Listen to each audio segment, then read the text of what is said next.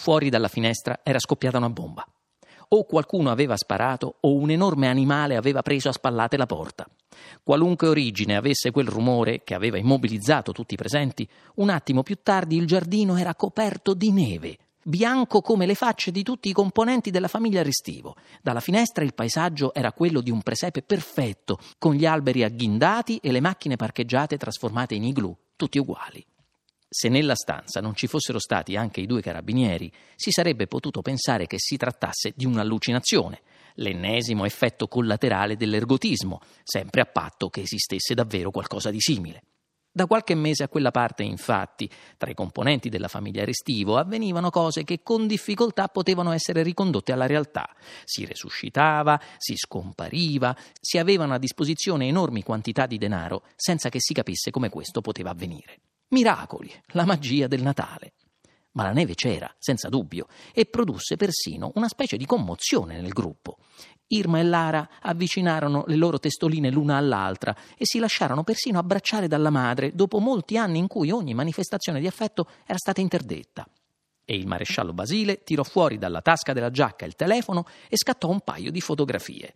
Dopo una breve riflessione decise che le avrebbe inviate a entrambe. La moglie, che lo aspettava a casa con la cena della vigilia che si stava raffreddando, e l'amante che se n'era andata in vacanza a Tel Aviv, creando in lui un certo fastidio che ovviamente non aveva potuto manifestarle. Funziona! aveva quindi gridato Giacomo, risvegliandosi dal torpore nel quale giaceva ormai da ore. Tutti quanti si erano girati verso di lui, che si era avviato alla porta. Lo sparaneve! Funziona! Ed era uscito in giardino senza neanche prendere un cappotto. Gradite un prosecco? aveva proposto Michele, l'unico in grado di pronunciare ancora la parola prosecco senza saltare neanche una consonante. L'appuntato Proietti aveva annuito, tanto a lui a casa, non lo aspettava nessuno. E il maresciallo Basile, che nel frattempo aveva ricevuto in risposta una foto dell'amante sulla spiaggia, subito cancellata, e un messaggio della moglie che diceva Mo hai rotto il cazzo, noi mangiamo, si era seduto su una poltrona, rassegnato. Non ho capito, ma la neve è finta, aveva chiesto l'appuntato Proietti, infilandosi in bocca una delle tartine al salmone trovata sul tavolo.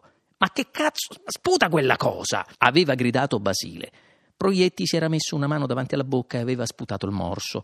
Dopo averlo tenuto per qualche minuto nella mano senza sapere cosa fare, si era alzato e si era diretto verso la cucina. Ma Giacomo dove è andato? aveva chiesto Michele accendendo una sigaretta.